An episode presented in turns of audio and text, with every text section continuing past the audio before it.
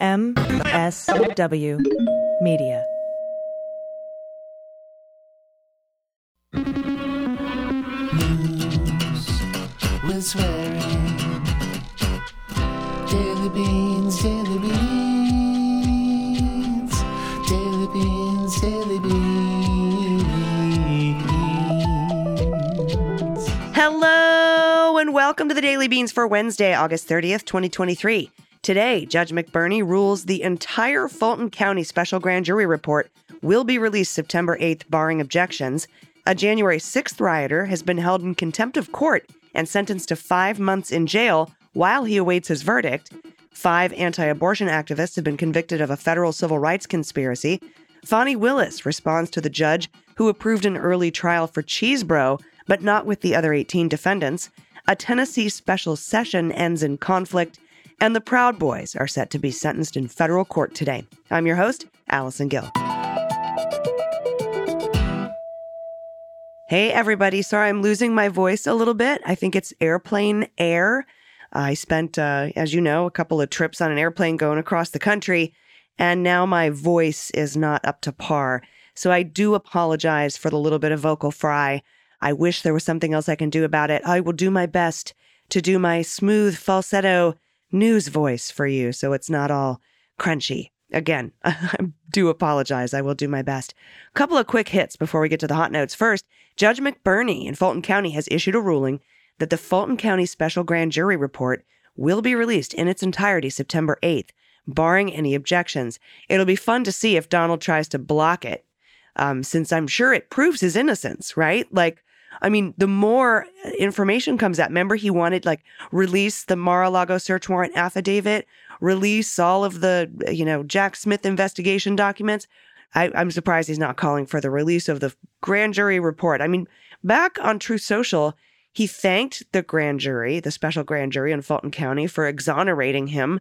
Uh, this was well before um, I think there were, you know, any of the indications that he and 18 other people were going to be indicted. But it'll be interesting to see how he, if he responds to Judge McBurney wanting to release this whole thing. All right, we have a lot of news to get to, so let's hit the hot notes. Hot notes.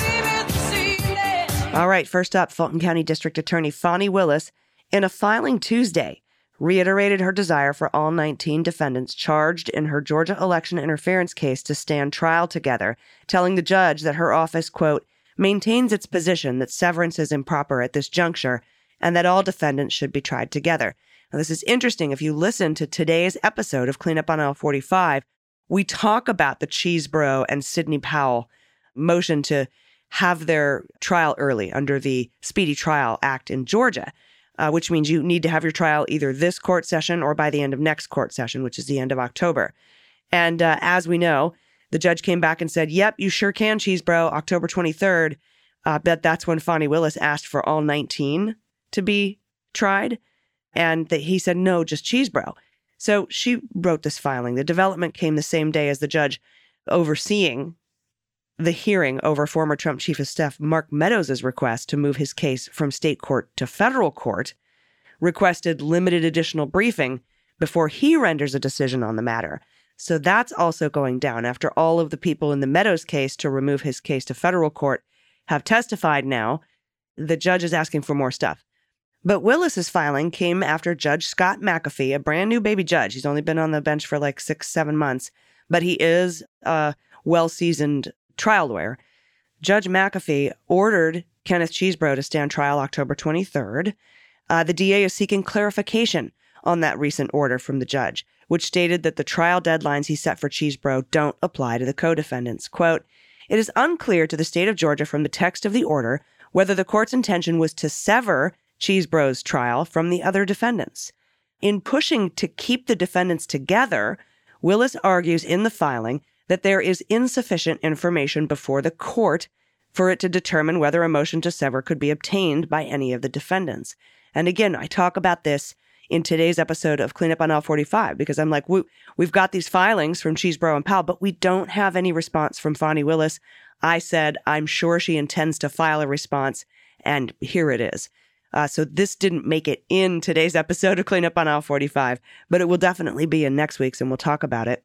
The filing from Fani requests that At minimum, the judge orders former Trump campaign attorney Sidney Powell to be tried on the same date as Chesebro, along with anybody else who files under speedy trial. She wants as many of them together as possible.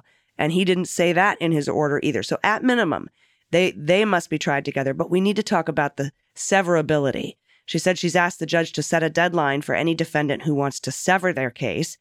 Trump, Chesebro, Meadows, Powell, and 15 others, as we know, were charged in a sweeping racketeering indictment. Uh, the former president says his actions were not illegal. Now, Meadows' charges relate in part to his role for the January 2nd, 2021 phone call that Trump made to Georgia Secretary of State Raffensperger, actions that Meadows argues he took as a federal official, acting under color of his position as the White House chief of staff. Meadows testified at his hearing Monday that his case should be moved to federal court because he didn't do anything that was outside of his role, while prosecutors argue that his actions were purely political and unrelated to his official duties and therefore can't qualify for removal. But in this judge's order, filed on Tuesday, he essentially asks what if some Meadows action were performed in his official role and some weren't? Quote, would a filing that at least one but not all of the overt acts charged occurred under the color of Meadows' office, would that be sufficient for federal removal? That's what the Fulton County Superior Court judge asked. This gives Fani Willis a chance to weigh in here in federal court. And both sides were ordered to submit their responses by Thursday afternoon. Now, I have asked that if one overt act is enough to move Meadows to trial to federal court, could DA Fani Willis simply strike that overt act from the indictment? She only needs two predicate acts to convict, and she has 34 predicate acts and 161 overt acts. And the two the two acts don't have to have anything to do with Meadows' conduct specifically because they're all part of a criminal enterprise. Remember, I talked to Dave Aronberg about that and we got that answer. But, you know, I want to just mention with this Chesebro severability thing, you know, Fani Willis says, look, we haven't had a hearing about severability. Chesebro didn't file a motion to sever, he just filed for speedy trial. And severance of this defendant was not addressed in your honor's order. So, you know, she's kind of just sort of teaching him Georgia law here like, hey, we should have a hearing about severability. I want all 19 defendants tried at the same time. So, but at the minimum, could we at least put, you know, Powell and Chesebro together on October 23rd? And I would also like to have a hearing about severability. We'll see what happens in these rulings. Pete and I will talk about it on the bonus episode of Clean Up this weekend, and of course on the full episode that comes out next week. All right, next up from Ryan Reilly at NBC, who I ran into at the courthouse, federal courthouse. It was cool to see him. A Donald Trump supporter. This is a bizarre story. Uh, a Donald Trump supporter who continues to believe that the election was stolen told jurors at his trial today on Tuesday that he felt very comfy sitting in a senator's seat during the January 6th attack on the Capitol. This is Brandon Fellows, who has called January 6th a beautiful day and has said he liked the fact that senators and members of Congress feared for their lives and he's representing himself in a trial that began last week. Quote, We had to take the election back. It was stolen, he said on the stand on Tuesday. Fellows is facing a federal felony charge of obstructing an official proceeding, that is 20 years max, and aiding and abetting, along with misdemeanors in connection with the Capitol attack. He's also accused of smoking pot inside a hideaway office that belonged to Senator Jeff Merkley. Quote, I didn't know it was a senator's desk. Felt very comfy, he said. Fellows said he believed he was fighting against, quote, the corrupt government on January 6, but said he did not take part in any violence himself, even if he supported it.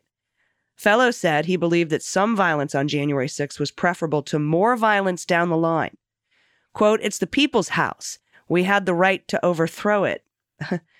After the jury left the courtroom on Tuesday morning for a short break, the district judge, Trevor McFadden, this is a Trump appointee, said he believed Fellows had forfeited his right to engage in a rebuttal because when answering the questions during the government's cross examination, he offered a running commentary and avoided answering yes or no questions. He eventually said, I would expect nothing less from a kangaroo court as he came off the witness stand. Again, McFadden, who was appointed by Trump, has been critical of the government's approach to some of these cases and has handed out sentences far below those requested by the government. The jury finished hearing evidence midday Tuesday after Fellows' testimony. The jury instructions were expected to take place on Tuesday afternoon, followed by closing arguments. And as if that weren't wild enough, Judge Trevor McFadden then entered a minute order on the docket charging Fellows with contempt, criminal contempt, and ordering him to be jailed for five months for his conduct in the courtroom, just for the contempt. The jury's still deliberating on his crimes on obstructing an official proceeding, which carries a 20 year max sentence. And in the meantime, he's been ordered to serve five months in prison for what he did in court today. I'll let you know when they return with the verdict. In other January 6th news, former leader of the Proud Boys could face the longest prison sentence of any January 6th defendant when a federal judge this week hands down punishments for members of the far right group convicted of seditious conspiracy charges. Now, sentencing is set to move forward after U.S. District Judge Timothy Kelly oversaw an all day hearing Tuesday in the Proud Boys case that included the reading of victim impact statements. All five defendants, who are in jail while they await sentencing, were in court wearing orange jumpsuits. Prosecutors are seeking 33 years in prison for Enrique Tarrio, the former leader, when he's sentenced in the morning. Ethan Nordean will be sentenced Wednesday afternoon, with prosecutors seeking a 27 year prison sentence. On Thursday, Joe Biggs, who prosecutors want to spend 33 years behind bars, will have his hearing. That same day, a judge will sentence Zach Rehl, who the Justice Department wants to serve 30 years. Dominic Pezzola, the only Proud Boy convicted in the case who was not found guilty of seditious conspiracy, will be sentenced on Friday, and they're looking for 20 years in prison for him. Jurors reached verdicts in the Proud Boys case last May, following a four month trial that began with jury selection in December. Other members of the Oath Keepers have also been found guilty of seditious conspiracy, with founder Stewart Rhodes sentenced in May to uh, serve a record 18 years in prison. That's the longest sentence so far to date, and it came in seven years under the proposed guidelines. And as we know, Merrick Garland has filed his intention to appeal those sentences for being too short. At Tuesday's hearing, the defendants heard victim impact statements from three current and former members of the U.S. Capitol Police. U.S. Capitol Police Officer Shae Cooney delivered an emotional statement, saying through tears that this was one of the first times she had discussed the fear and pain she experienced during the riot. She also alluded to the death of a friend, Capitol Police Officer Brian Sicknick, who collapsed after fighting rioters and died the next day. Quote, every day we have to be reminded that he's not here anymore because the people in this courtroom decided they weren't happy with how an election went. And they thought the best idea was to break into the Capitol, fight police officers, and try to overturn an election. U.S. Capitol Police Inspector Thomas Lloyd, a frequent witness during January 6 trials, also expressed his pride in the officers he commanded during the riot saying, quote, despite the tremendous beating my personnel took on January 6th, all those who could walk showed up to work the next day. That's what he said. And he went on to say, once again, I could not be prouder. A third victim, Capitol Police Officer Mark Ode, could not attend the hearing in person, but sent a letter for prosecutors to read on his behalf. He wrote that January 6th was a planned and organized attempt to overthrow our constitutional process by individuals who determined that their opinion of the few were superior to our Constitution and decided to use violence and terror to impose their will. Next up, from Julia Shapero at The Hill, a special session of the Tennessee General Assembly ended on Tuesday with shouting from the gallery and a confrontation between the Republican House Speaker and one of the Democratic lawmakers known as the Tennessee Three on the House floor. The House's decision to adjourn the special session without any significant gun safety legislation and without addressing any new business after the session was called in response to a March shooting at the Nashville Elementary School that left six people dead. That led to outcries from members of the public in the gallery overlooking the chamber. As lawmakers left the House floor to chance of vote them out, Republican House Speaker Cameron Sexton and Democratic Rep Justin Pearson had a brief, minor physical confrontation, leading other members to rush forward and separate them. That's according to videos of the incident. What I saw was that Justin Pearson was peacefully protesting, holding up his sign, and Sexton walked by and shoulder checked him. That's what I saw. Democratic Rep Justin Jones also later took to the podium to bang the speaker's gavel and shouted, This House is out of order. Pearson and Jones are both members of the Tennessee Three. We know the trio of House Democratic lawmakers that Republicans expelled from the chamber earlier this year, only to have them voted back into their positions. While Pearson and Jones, who are black, were both expelled, their white colleague, Gloria Johnson, was not. Both lawmakers ultimately won back their seats in the Tennessee House, as I said. But, I mean, you can't unring that bell. That big racist bell. House Republicans voted to silence Jones during the special session on Monday after determining he had breached the chamber's newly adopted rules by straying off topic from the bill being debated. Jones had announced earlier on Monday he was planning to call for a vote of no confidence for Cameron Sexton due to his continued abuse of power and dishonor to the public office he holds. And from the U.S. Department of Justice of Public Affairs, a federal jury convicted five defendants today of federal civil rights offenses in connection with reproductive health care clinic invasion in D.C. in October of 2020. The defendants were each convicted of felony conspiracy against rights and a Freedom of Access to Clinic Entrances Act offense. According to evidence presented at trial, Lauren Handy, uh, John Hinshaw, Heather Idoni, William Goodman, uh, and Herb Gar- Geraghty of Pittsburgh, and others engaged in a conspiracy to block the reproductive health care clinic to prevent it from providing patients from receiving reproductive health services. The evidence at trial showed that Smith, Hinshaw, Idoni, Goodman, Geraghty, and Handy traveled to D.C. from various states to participate in a clinic blockade that was directed by Handy and was broadcast on Facebook. The defendants conspired to and did forcefully enter the clinic and block access to the clinic using their bodies, furniture, chains, and ropes. Once the blockade was established, footage of the activities was live streamed. Evidence also showed the defendants violated the FACE Act by using force and physical obstruction to injure, intimidate, and interfere with the clinic's employees and patients because they were providing or obtaining reproductive health services. The defendants each face up to a maximum penalty of 11 years in prison, three years of supervised release, and a fine of up to $350,000. Fuck around, find out. All right, we have a lot of good news to get to, so let's do that. Uh, well, let's take a quick break first, and we'll be right back. Stay around. After these messages, we'll be right back. It's no surprise that newsmakers try to manipulate the audience. They want you to believe that they are the one holding the line and they'll use any trick they can to get you there. But don't let them fool you. Get unspun. I'm Amanda Sturgill. I've been a reporter, and today I teach future reporters to cut the spin and think critically about what newsmakers say. My podcast, Unspun, shows you how to know when you're being manipulated by the news. Learn to spot the tricks and how to make up your own mind about what's true. So if you're tired of being fooled by the news, subscribe to Unspun today. Unspun, because you deserve the truth.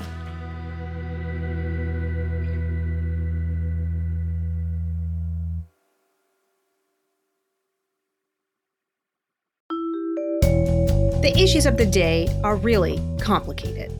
Everybody loves a good hot take, but really understanding an issue takes some digging.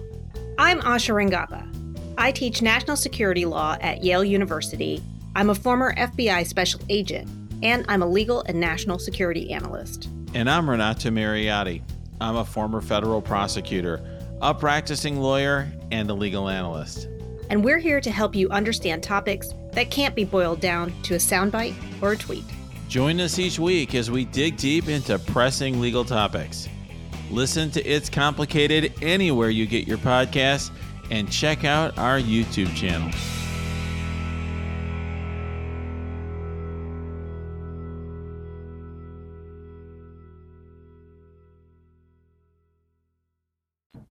Everybody, welcome back. It's time for the good news.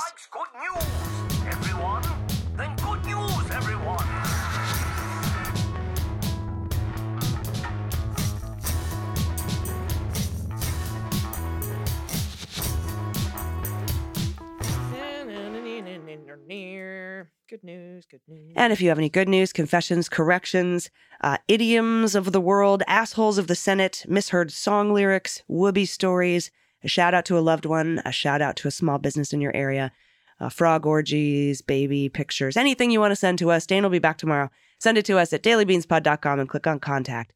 First up, from B Knighted Aspirational Knight of the Koala Shaped Table. I don't remember where I just saw this, but someone called Trump in his mugshot Trumple, Trumple Guilt Skin. And I think that's pretty great. I'm the in house sound engineer for a left leaning live music venue in Canberra, Australia. And listening to the Daily Beans is something I look forward to on the way home from work each night. Shout out to the venue, smithsalternative.com. Uh, Be United, do you have seats? Is that a seated venue? Can I do a live podcast there? Let me know. Next up from Lauren, pronouns she and her. Just a suggestion for the cat breed guessing section. Cat me if you can. I love it. Okay, bye for meow. All right, cat me if you can. Send in your cats and I'll try to guess the breed. That's going to be funny. Next up from Holly Barbo, pronouns she and her. Shout out to me. Excellent. I love these. I worked beside my husband for 45 years building beautiful custom wood furniture. When he died suddenly, I found myself with a wood shop full of exotic wood scraps. Using those upcycled remnants, I began to reinvent my life from what I'd been to what I'm becoming. So, my good news is I'm evolving from partner Holly to Holly standing on her own. This healing is expressed through beautiful creations I'm making unique uh, charcuterie. Oh, awesome. I took my original wildlife drawings, laser etched them into a center maple panel, and began to add exotic wood strips, much like I'm doing in my real life, creating a new heart and rebuilding outward, one precious piece of wood at a time. Oh my gosh. I am selling them at my Etsy store, Owl Kitty Enterprises. That's the animal owl, the animal kitty, and enterprises. We'll have a link in the show notes. The name comes from the two critters that comfort and keep my world together. Otherwise, it would just be static cling. For my pod pet tax, I'm sharing a find the kitty picture. I'll pause while you find her. Misha Kitty sleeps on my lap as I watch TV in the evening. One night, I was cycling around trying to find something to watch. I found a short called Piper. There are no words, it's just nature sounds and cheeping. Misha's ears perked up and she hopped up and down and stared at the screen. Before I could reach for my phone, she'd given a meow and disappeared completely behind the screen, looking for the source of the birds. The picture was taken when the credits were rolling, and, mystified, she peeked out as if to say, Where are the birds? Oh my gosh. okay, first of all, this wood work is amazing. Bald eagle. I think that's a blue heron. Oh, and there's the kitty peeking out. Where's the birds? Wonderful. Excellent, Holly. Thank you so much for that. And again, it's called Owl Kitty Enterprises on Etsy. These are absolutely gorgeous. I love that you're doing this. All right, next up, Tim from Madison. Moved status from listener to Patreon supporter this weekend. Thank you, Tim. Love all the shows. They sustain me on my insane commute, 80 miles each way. Ugh. For the good news, we recently had to move our 90 year old aunt into assistant living in Madison, leaving her Chicago home of nearly 60 years. A huge disruptive and emotionally charged event for someone who lived on her own for all that time. The facility allows pet visits, so our precious little Irish mini doodle, Garth, has made a number of visits to help the transition. He even broke out of her room once and found his way to the dining room.